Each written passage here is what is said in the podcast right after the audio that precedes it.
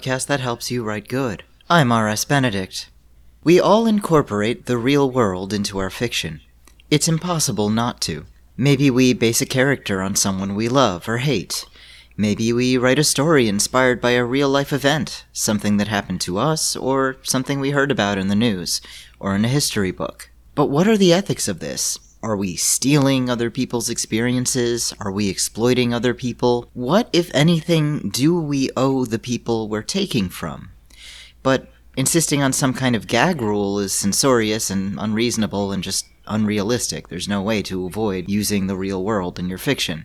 Here to weigh in on this topic is Ryan Estrada. Ryan, tell us about yourself. Hi, I'm Ryan, and I have been making comics since I was a baby. Some of the things people might know me from are Banned Book Club, my graphic novel with my wife Kim Hyun Suk about her experiences taken from true life, running from the police, reading banned books. People might know the viral comic Learn to Read Korean in 15 Minutes that I forgot to put my name on, so you've probably seen it but didn't know I made it. And for what we're talking about here today, the two books I have coming out this year are uh, Student Ambassador the Silver City and No Rules Tonight, which are both fiction books that take aspects from uh, real life. So I'm excited to talk about how how this weird thing, this sticky subject, uh, is thought about. Right, right. And I can't stress enough, to some degree, we all draw from real life, we draw from experiences, maybe directly, maybe indirectly. Some writers do it a little more blatantly than others. So if you watch Law and Order, I'm sure you've seen the various ripped from the headlines episodes where you're going, oh, that's the Michael Jackson episode, that's the this episode, that's the episode that's about O.J. Simpson, blah, blah, blah. They t- deal with real life events in a very, very hilariously terrible and sleazy way. Or sometimes you're reading a book where you feel like the author is very mad at a specific person from their life, like maybe an ex or something, and they're not handling it super good. There's season one of The Terror, which was based on a real incident, although the real incident probably didn't involve like a demonic polar bear. I mean, some works do it more elegantly than others. And kind of what I'm wondering is is there a line where it becomes not okay or should there be one? And I don't have an answer to this. yeah, well, I think uh, what's what's interesting about some of the things that you mentioned there, like I think within using uh, true life, there's a bit of an uncanny valley in the same way there is. We talk about the uncanny valley of like animation. Like if there's a, a human character in a movie that doesn't quite look car- like a cartoon character, doesn't quite look human, it just creeps us out.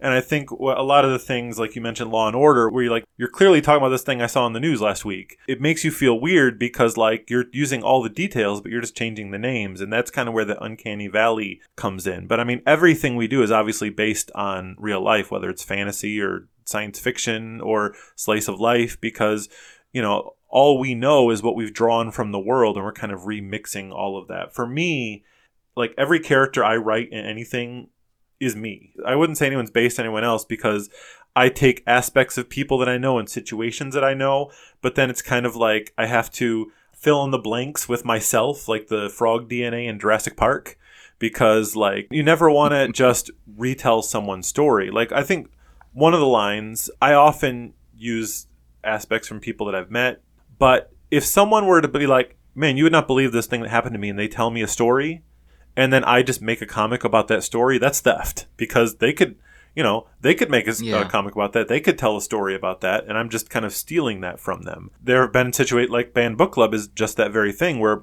my wife told me a story, I couldn't believe it, and then I tweeted about it. We were offered a book deal based on that story, and I said, well, don't just hire me, hire her. It's her story. And she's like, I don't write. And I'm like, well, you're you got to write it with me because I'm not just gonna tell your story. I want to you to work with me and tell it together. And we interviewed all the real people. So there's that. But also, like, if someone tells you a story and it makes you, like, it gets your imagination going and you think of some other aspect of a story of, like, oh, this is what I would do in that situation. And part of the story is kind of loosely based on what someone else did, but you're going off in another direction. I think that's something you have to think about, you know, for yourself. Is this is this right? Should I ask that person? It's always a conversation with yourself. Right. And I, I don't know what the line is. I do get a sense that there is such a way of crossing a line. Like, I don't know if there are ways to write about another person that's invasive or inappropriate. As much as I, of course, believe in freedom of expression and freedom of speech, I also believe in like trying not to be kind of shitty to other people. Like, I don't know, for example, if someone I vaguely knew wrote really violent mm-hmm. smut about me or something, I'd be really upset. I'd be really uncomfortable, even though mm-hmm. it's fake, it's words on a page, nothing materially happened to me. I would not feel comfortable with that, and probably most people wouldn't. So there's definitely a line.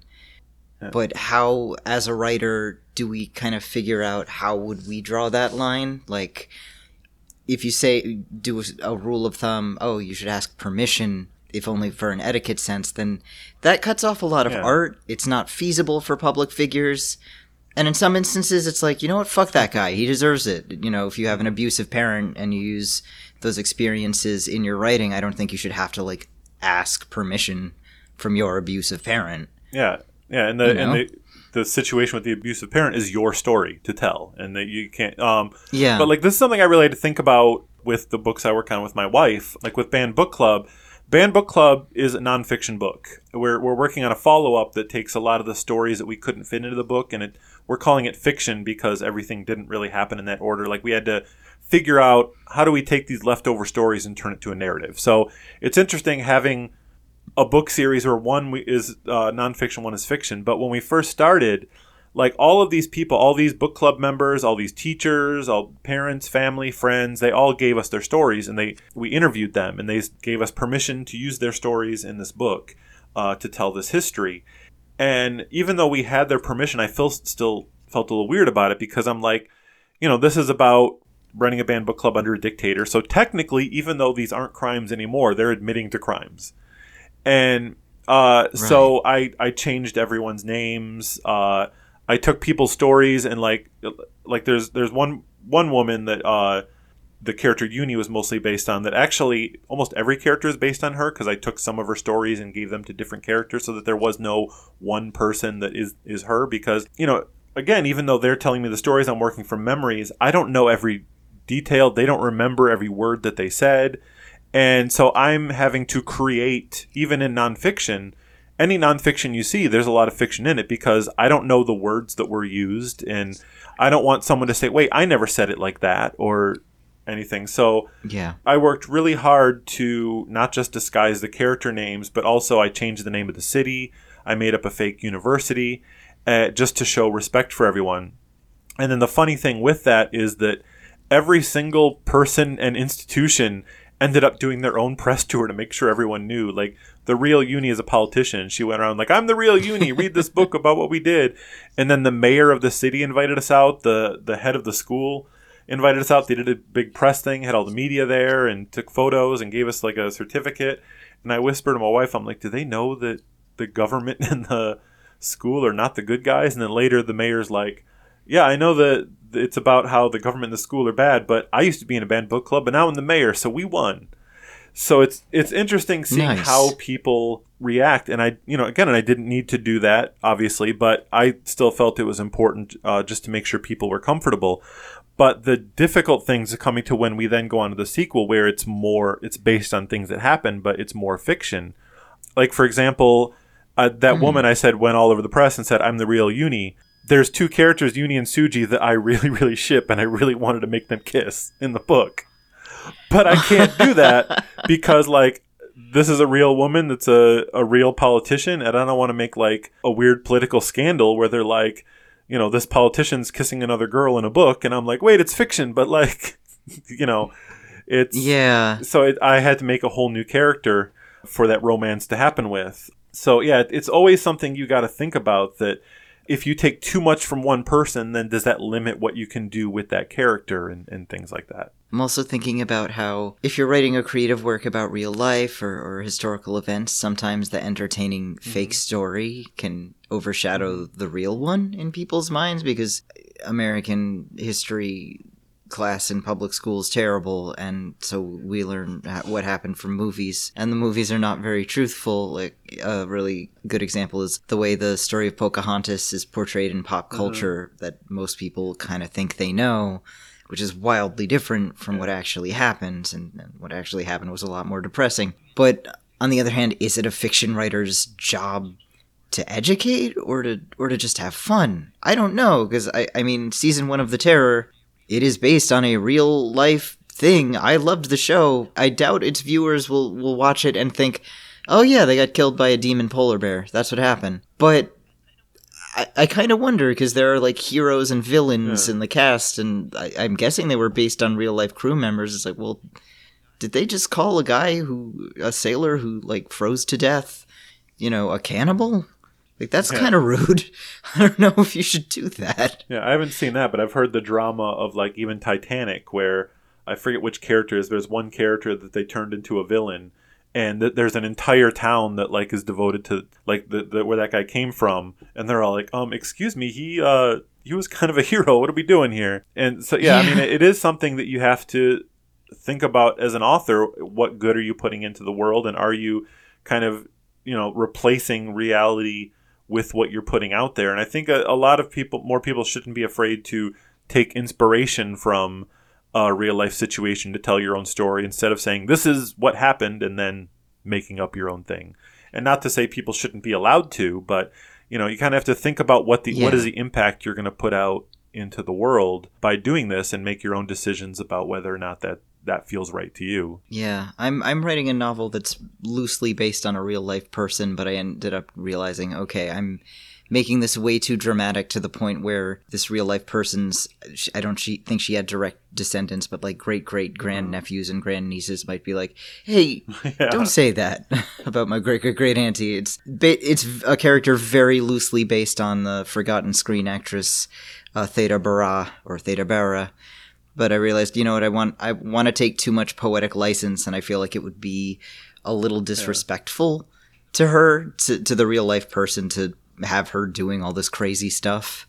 So that was my choice was to sort of do a story about, about Theda Bara with the serial numbers filed off so I could play with it a little bit more because I couldn't keep close enough to the truth without like restraining myself from where I wanted the story to go. Yeah, Well, like I said, with every nonfiction book is basically fiction. Like with Banned Book Club, even though everything in that book happened, and I talked to the people that it happened to and the people that did it, that collection of stories is not a narrative. So the events of the book actually happened over the course of four years, and maybe something that happened at the beginning actually happened, you know, in her, her senior year, something that happened late. You know, I, I shifted things around, you know, and also in between events, like she moved, she, you know, changed classes, people graduated. But like if, I just put all those events in order, it wouldn't feel like a story. And so I had to kind of move things around to make it work and make it feel like it all happened within one year. And the- the same thing with the fiction sequel. These are just stories that happened at various different trips that uh, my wife was on with different groups of people. And I kind of tried to bring in some of the same characters from the first book and make it all happen together. But yeah, I mean, it it feels like when you're telling a story about history, there's always going to be some fiction, and sometimes the fiction's to make it clearer, and sometimes the fiction's to make it more exciting, and you got to figure out at what point do you feel uncomfortable calling it nonfiction? At what point are you saying it's fiction? And if it's fiction, should you just change the names? Yeah, like I'm thinking of that novel, uh, Lincoln in the Bardo by George Saunders, which takes the death of Abraham Lincoln's son and turns it into a weird ghost story. And the format of the novel is interesting in that it's all told as a series of quotations from gathered historical accounts, gathered testimonies, probably through some real historians' descriptions in there and real life quoted people in there with long conversations from ghosts in the graveyard where his son was laid to rest. And there's a lot of it which is just about the unknowability of history. Like, there are different accounts of what the weather was like on the day the boy died or what time of day it was. And if you're writing about history, I mean, unless you were there, and even if you were there, memory is mm-hmm. really, really faulty. You're still interpreting things as you tell them. You're still you're framing things in a certain way. You're you are making choices as to what details you put in and what details you leave out. So even then, it's still going to be not 100% objective. It, it's impossible to be objective as a human being. I think. Yeah, and I think that like historical fiction is a great thing. There, there- there's nothing wrong with making historical fiction, especially. I know I'm not familiar with the book you're talking about, but like Yeah. if you say Lincoln's son was a ghost, like no one's going to be like, "Hey, did you hear that Lincoln's son became a ghost and did all these things?" Like you know, they're going to understand it's historical fiction. And even if you're telling a fictionalized story of Lincoln's life, Lincoln is a person that there's enough written about him and fact and fiction that like his family isn't going to be like you said what? about you know because he's a, a figure of the popular uh, imagination. But you know and so there i think you know i don't think there's anything wrong with making like abraham lincoln what was it vampire hunter whatever? Like sure there that's not going to replace anyone's idea of who abraham lincoln is. But say you're making a film about a serial killer and you reinvent one of their victims. That's a family that has suffered trauma. And are you making their trauma worse by like reanimating the person they're grieving and making up things about them? That's where you kind of get into the danger zone of is this going to hurt another person? And is that worth this story? Would I be able to tell the same story by making up a fictional victim, a fictional serial killer, or, you know, even if you want to tell a story about this person, if we're making fiction anyway, why don't we just completely fictionalize who they murdered? There was a job once that I was offered to work on a thing about real life serial killers, and I'm like, I don't I don't feel good about doing. It was like a board game, and I'm like, I don't feel good about doing that because like, uh, and it was like yeah. you choose what serial killer you want to play as, and like they listed their victims, and I'm like, those people are still around that like survived that. Like I'm not yeah. comfortable doing that, and that you know everyone has their own level of comfort, but I think it's important for someone to think about like what is how is the person this is about.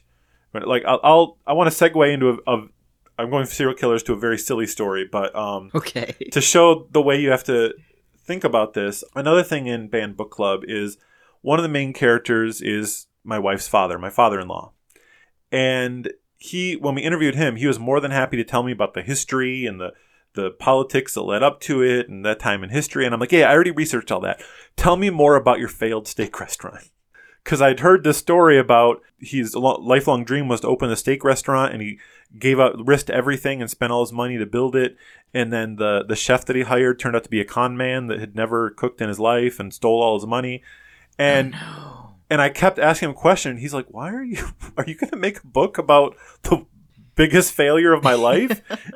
and to me, that was important because it it kind of worked as a metaphor for everything that happened. Where like during that time in history, if you stuck your neck out and tried to do something new, society would like stomp you down. And I'm like, this is explaining everything in a personal way because I didn't want to make a make a book about politics. I wanted to make a book about people. And so I kept asking him, and like it just he didn't understand. but I mean, he he yeah. told me the story and he allowed me to use it. But I'm like, I can't wait to show him the the reason. And then there was a very awkward moment at the end. Like he he died before the book came out. So I never I never got to show oh, it to no. him but it was so close because books were on our way, but we live in Korea, so like the book hadn't made it there yet. But people had already started reviewing it in America, and a lot of them had specifically called out how meaningful his story was to them. Hmm. So as he's on his deathbed, I'm trying to explain to him how meaningful his story was, but I don't speak any Korean. He doesn't speak English, so I use the Google Auto Translate, where you like uh, you speak and no. you turn around and it, it talks for you. And I tried to keep it simple, and I said, thanks to the way you raised your daughter. My wife is named Hyunsuk, so I said, thanks to the way you raised your daughter, Hyunsuk's life has touched so many people in so many places. And then Google talked, and he had the most sour expression, like how what how dare you say it to oh, me? Oh, no. Like, That's a weird reaction. And then later, I looked down at the phone as someone else is talking, saying their goodbyes, and I realized that Google didn't recognize Hyunsuk's life as English words. So what it said was, "Oh God, thank you for your daughter. Our sex life involves touching. Oh no, so many people. Oh no, so places."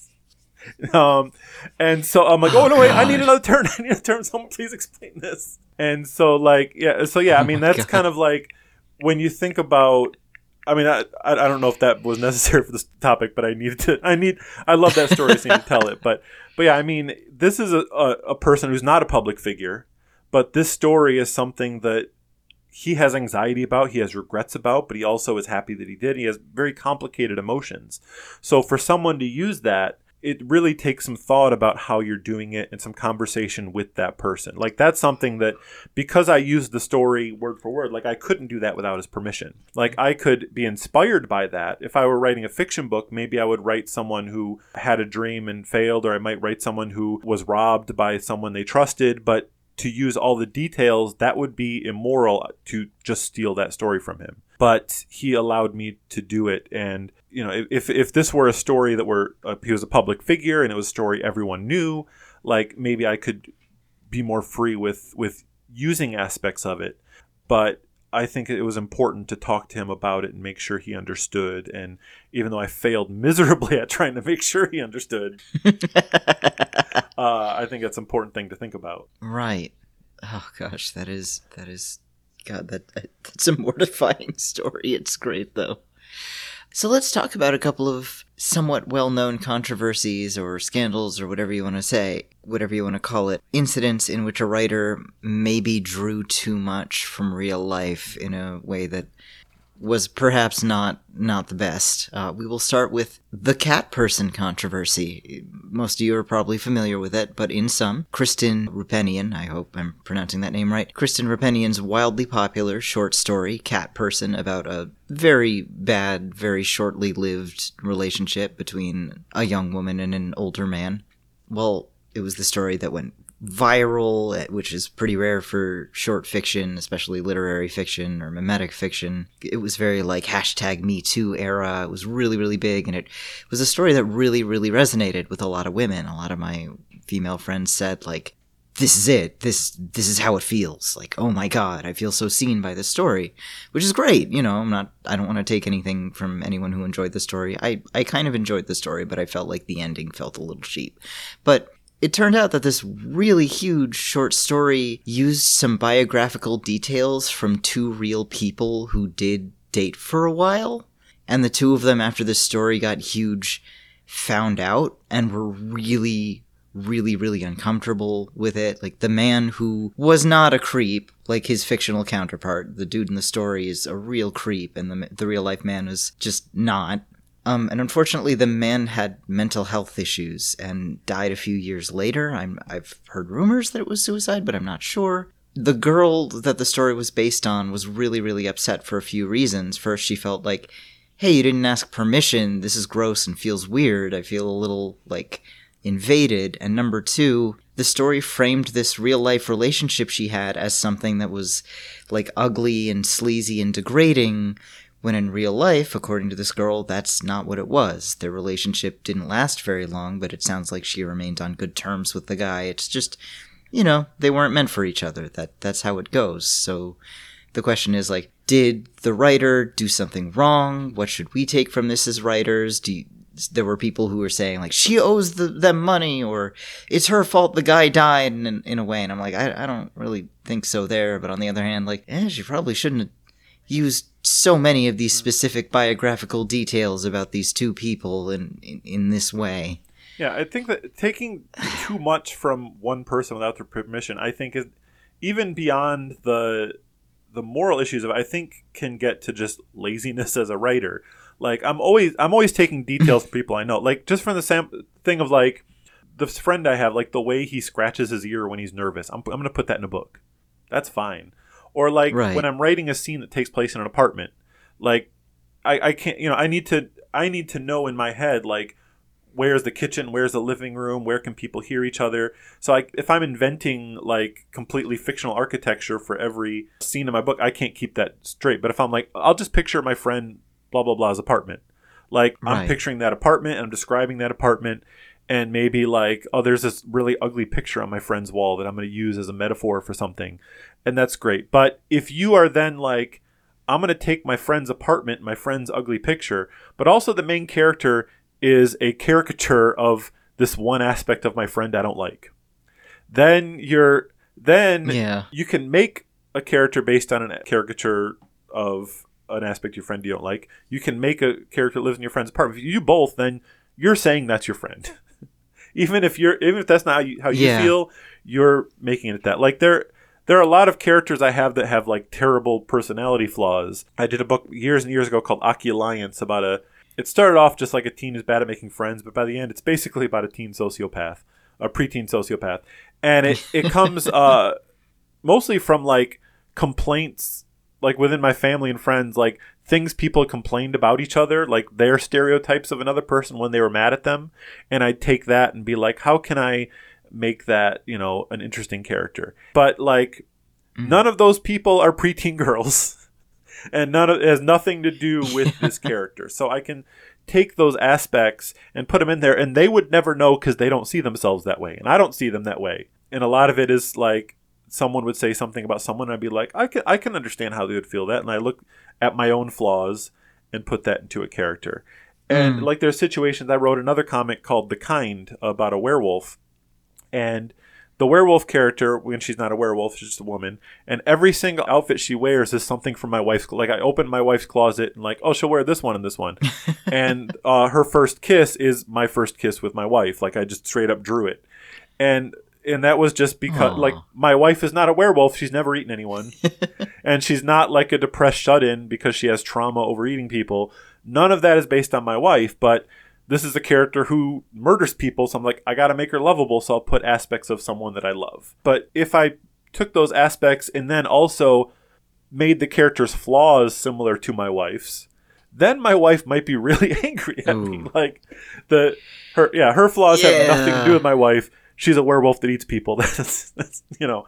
So I think that's kind of what you have to think about is can someone look at this character and think this is me? You know, again, you're talking about if this is your own story, a trauma that you experienced from someone, yes, I have no issue with you using that person to tell that story because this is your story. They can't take that away from you. But not just, you know, this story someone else experienced sounds interesting. I want to make a comic or a story about it but I, I can't just steal it from them and use their name, so I'll make it fiction and just barely do it. I think that's where you get a little shady. Mm, yeah. So, uh, moving to another controversy, there's the bad art friend controversy. That was huge a few years ago. So, unpacking this whole thing is massive, and I, I can't even begin. I get the feeling that there's a lot of messy writer drama that I'm just not privy to, so I, I won't be able to fully understand it. But to make a very long story short, a pair of frenemies who were both short story writers in literary fiction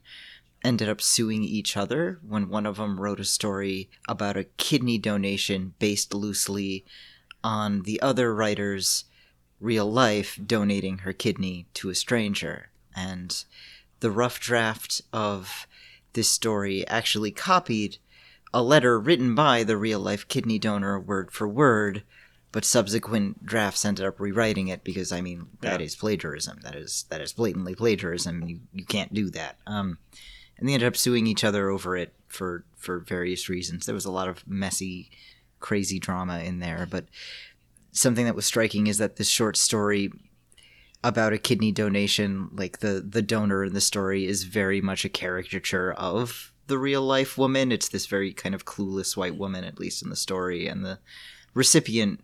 I don't. I don't think anyone.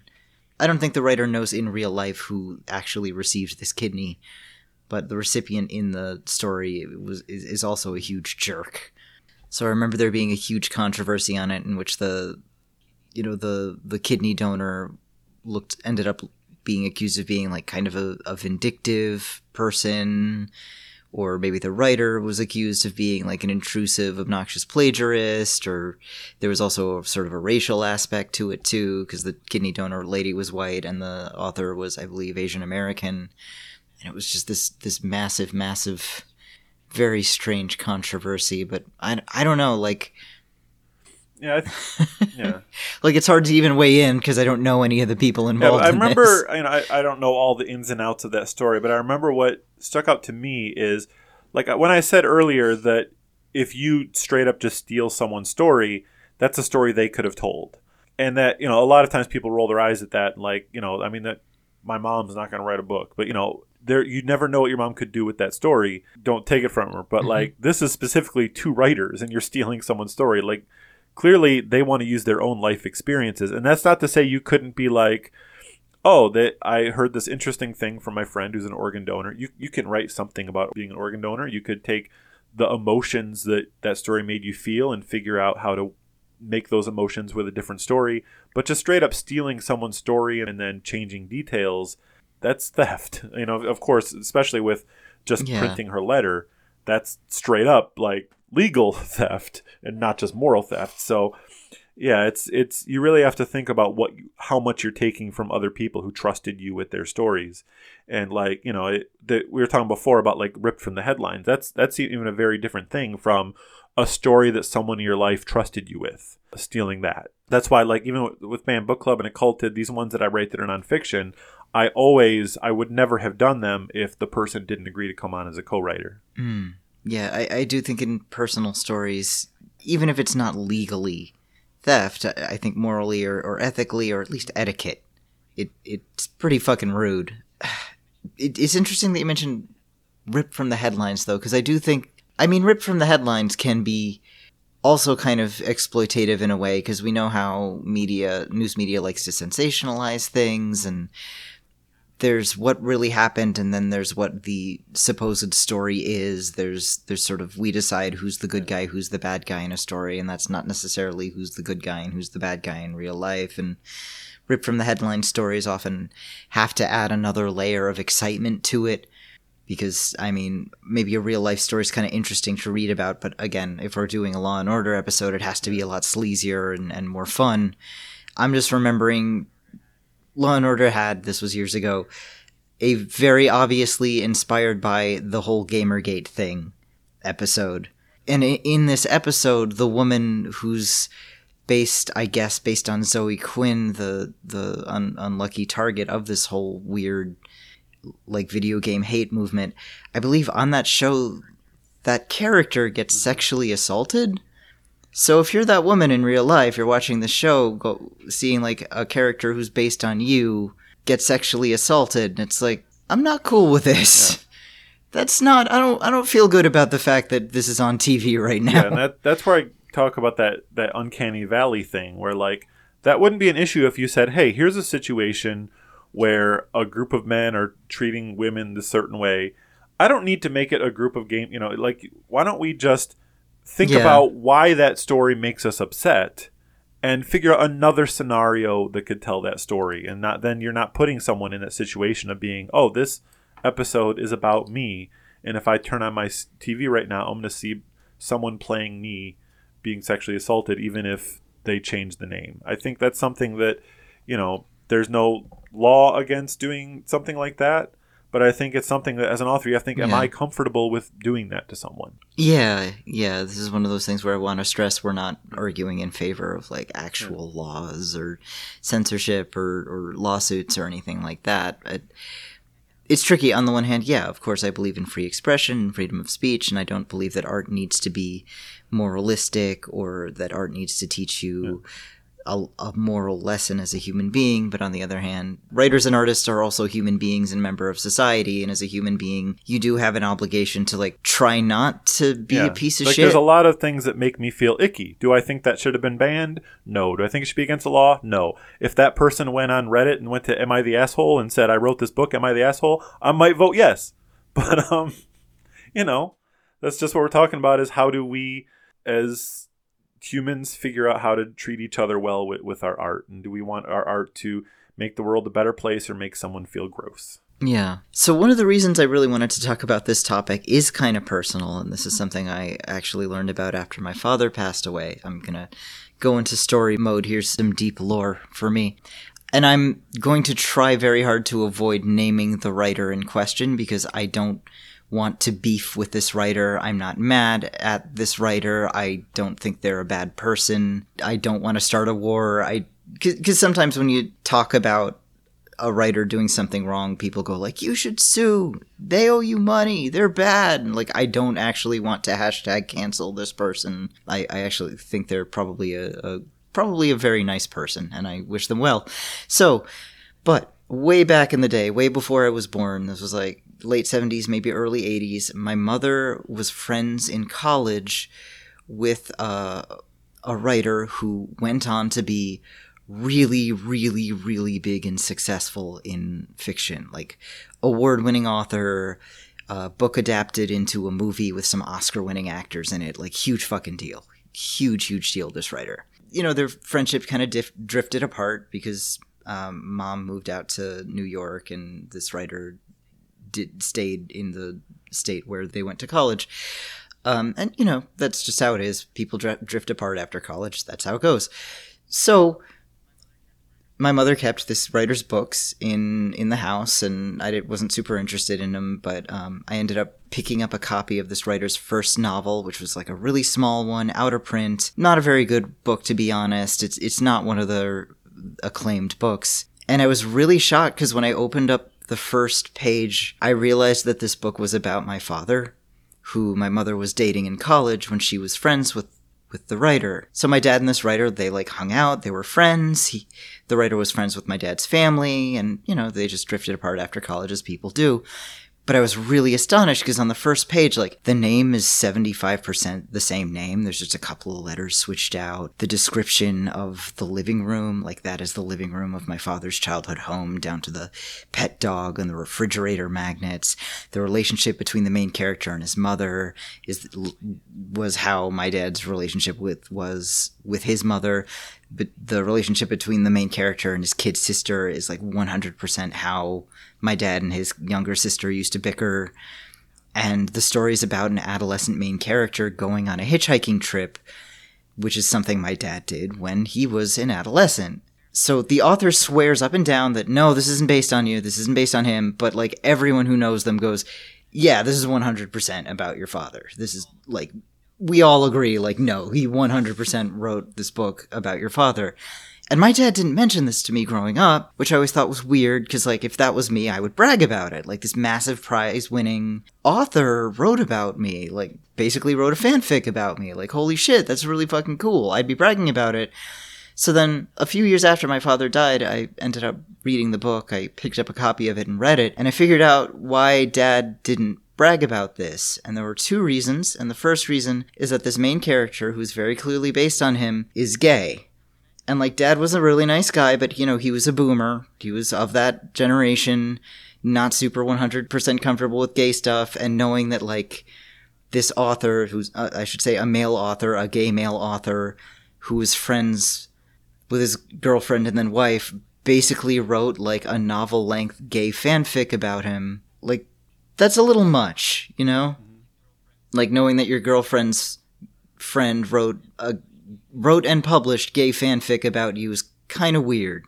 It's a little uncomfortable. And the second reason is that there's a section in this book where the main character, he's going hitchhiking, he gets picked up by an older man and kind of like groomed or molested, or I don't really know what the right word to use in this instance is.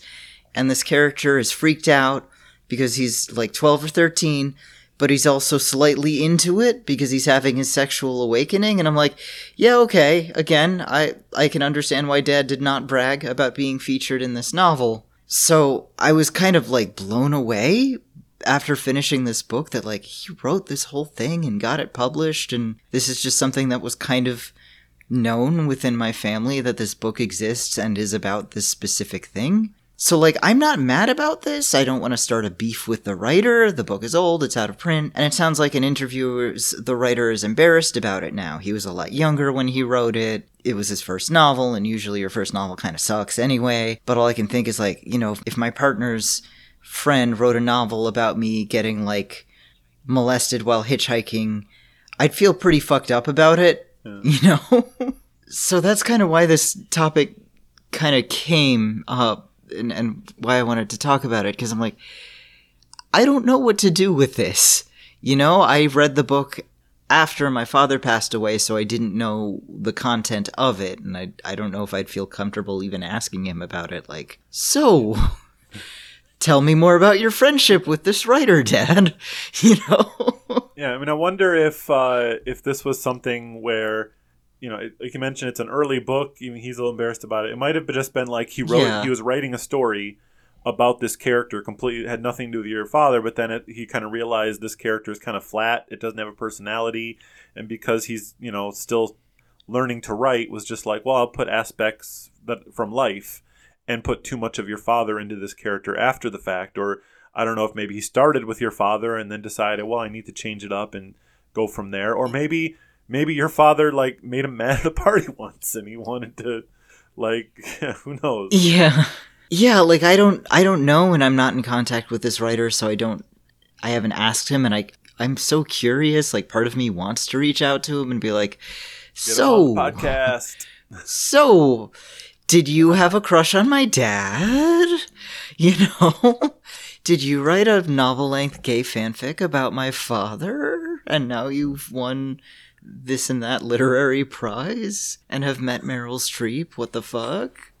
Like, it's just so so strange and I don't know what to do with this or what to say about it. Our family's not like scarred or mad or anything. We're all like, yeah, that I don't happened. know why, why I'm the guest on this podcast. Sounds like someone else needs to be on this podcast hashing it out with you. Come on, I know. me off. I'm too. Yeah. feel free to feel free to re-record Yeah, this episode with him. what were you thinking? Yeah, I don't know. I think he's he's probably Yeah. too big a deal to go on this podcast now. you owe me. I mean, what, what I what I find funny is these things we're talking about. Like they, this is definitely not a new thing. One of the the, the funniest things. Um, uh, there's a little writer some people might know. I call him Chucky Dix because we're close. Uh, Charles Dickens. I I did a, a project for the local radio station once where I adapted all of his unknown uh, 22 sequels to A Christmas Carol that he put out every year to to bank on the the popularity and make more money. And he just got really really lazy with them, and they're just some of them are so bad. But there was one point where he's just like he he's like, oh, I gotta think of another idea for one of these, and one of them is called Mugby Junction. It's a Christmas horror story set in a train station. And he said the only reason he wrote it is because he went to Mugby Junction uh, train station, and there was a waitress who didn't recognize him and told him he had to pay for his meal up front because they thought he was going to dine and dash. So he wrote this entire book so that he could have someone walk into a haunted train station and a really rude waitress was there and complain about this waitress. And so like even even the greats are doing this. He did he did another one called Somebody's Luggage. Like I said, he did one of these every year and eventually he's like, I don't have time for this. So he started hiring ghostwriters. And then the ghostwriters all of a sudden were like, "Hey, you know, you got to start crediting us. We've been doing this for like 10 years now." And he got so mad he fired them all and hired new ghostwriters to write a book about a guy who found an old suitcase full of writing and he published them himself. And all the writers were just so happy that their work was read and they weren't whining about uh, needing needing their name on it. so he just wrote he everyone he got mad at, he just started writing books about why they're jerks. so it's you know, even Charles Dickens did it. Yeah. Arguably, I mean Dante in uh, Paradiso, the the guide through heaven is Beatrice, and that was a woman that he knew in real life, and I guess had a big crush on. Apparently, he met her twice in his life, and like was just madly in love with her, and wrote her into this amazing poem as this beautiful embodiment of God's love and and this guide through heaven and in some ways it's it's really really sweet but i kind of wonder if i don't know a modern day person would be like dude that's a bit much you met this girl twice you gotta you gotta chill out dante And, I- and I think a lot of this, like I said, comes down to is it your story to tell? And if there's a situation that happened to you, you're processing the thoughts.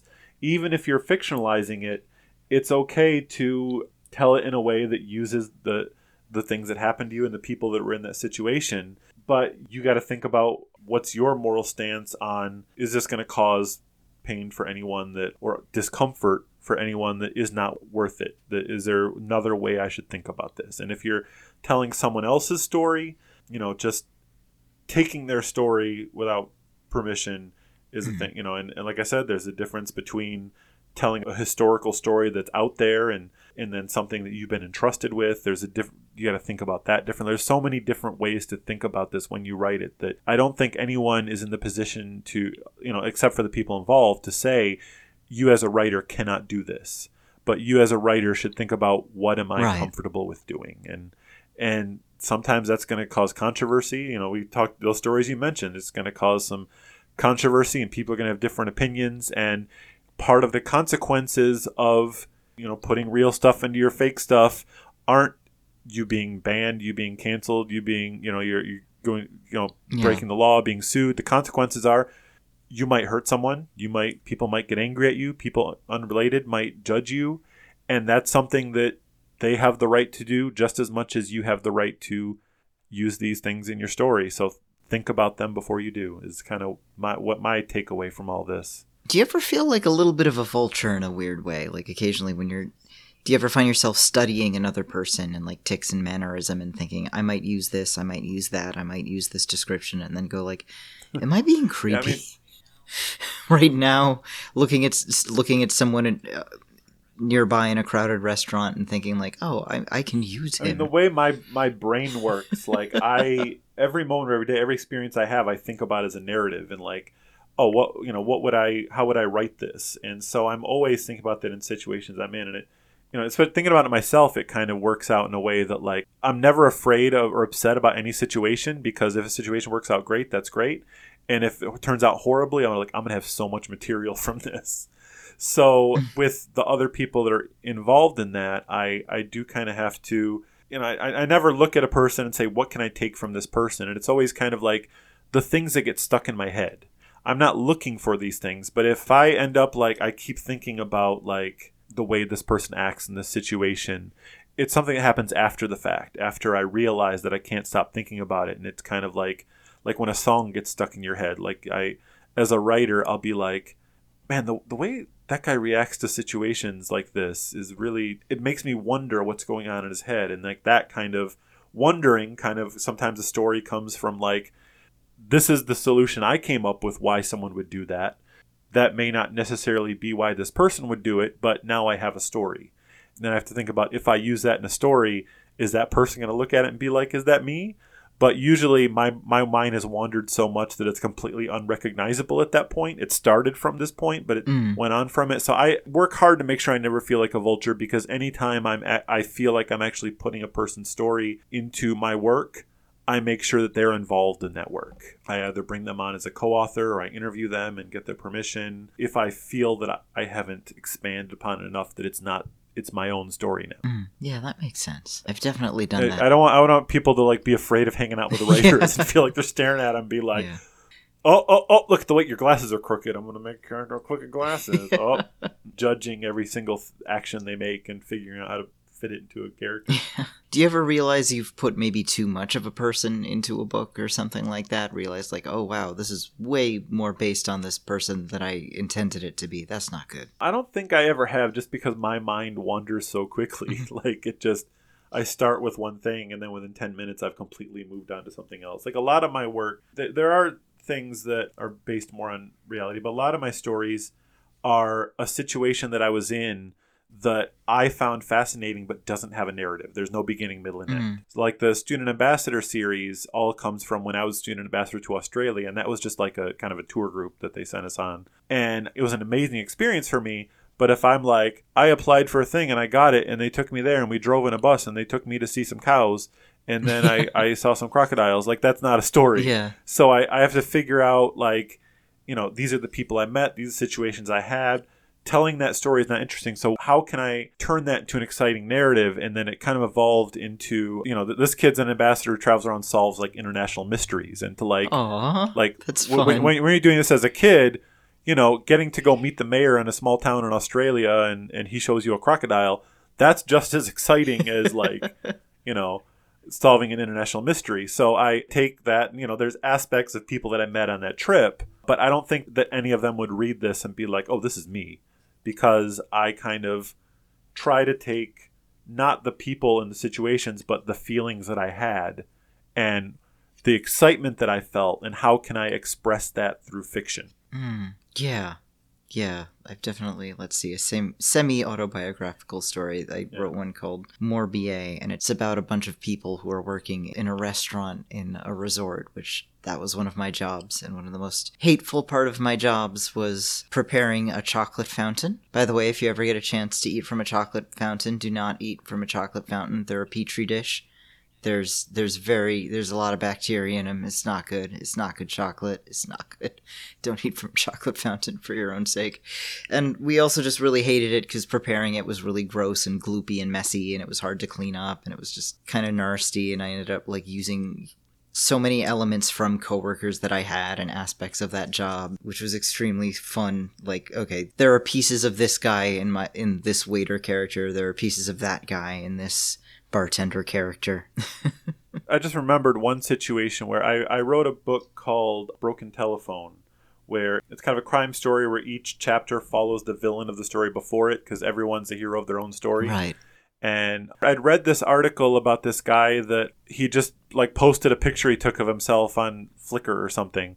And then years later, he found out that somehow that picture of him holding up his fist had become like a symbol of a revolution in another country. What? And like he had no idea. Like it just, you know, th- someone just looked up man holding up fist and then turned it into like a graffiti cutout and it was all over the city and all over protest posters and that fascinated me and I, I made a character who had a similar situation where his a picture of his tattoo became a symbol of revolution. But then in my, my character like actually it got you know got into his head and he thought he was a hero and he went there to like help fight the thing. And they're all like dude we don't need you. Like we're doing fine. You're you're a meme. You're not a hero. And i and so I, I made that in a story and i'll like after i made it i'm like oh wait did i not did i kind of steal that guy's story um, did I turn him into a jerk? Did I make a whole story about how misguided and dumb he is, even though he didn't do any of this? so I did after the book had been written, like, and il- I hired someone to illustrate it, and I'm like, if he's offended by this, do I have to like redo this? And but I emailed him, told him I based part of a story on him, and I'm like, it, it was just inspired by a half reading of this article about you. This is not you, and like showed it to him, and like he seemed cool with it. So like I I felt I was fine, but I'm like I really should have either contacted him beforehand or you know even though I did change you know it, it was a completely different context a completely different picture a completely different story uh, different country a fictional country. But I'm like what you know no one would see that and be like oh this is about this guy. But I'm like what if that guy wanted to write a book about his situation one day?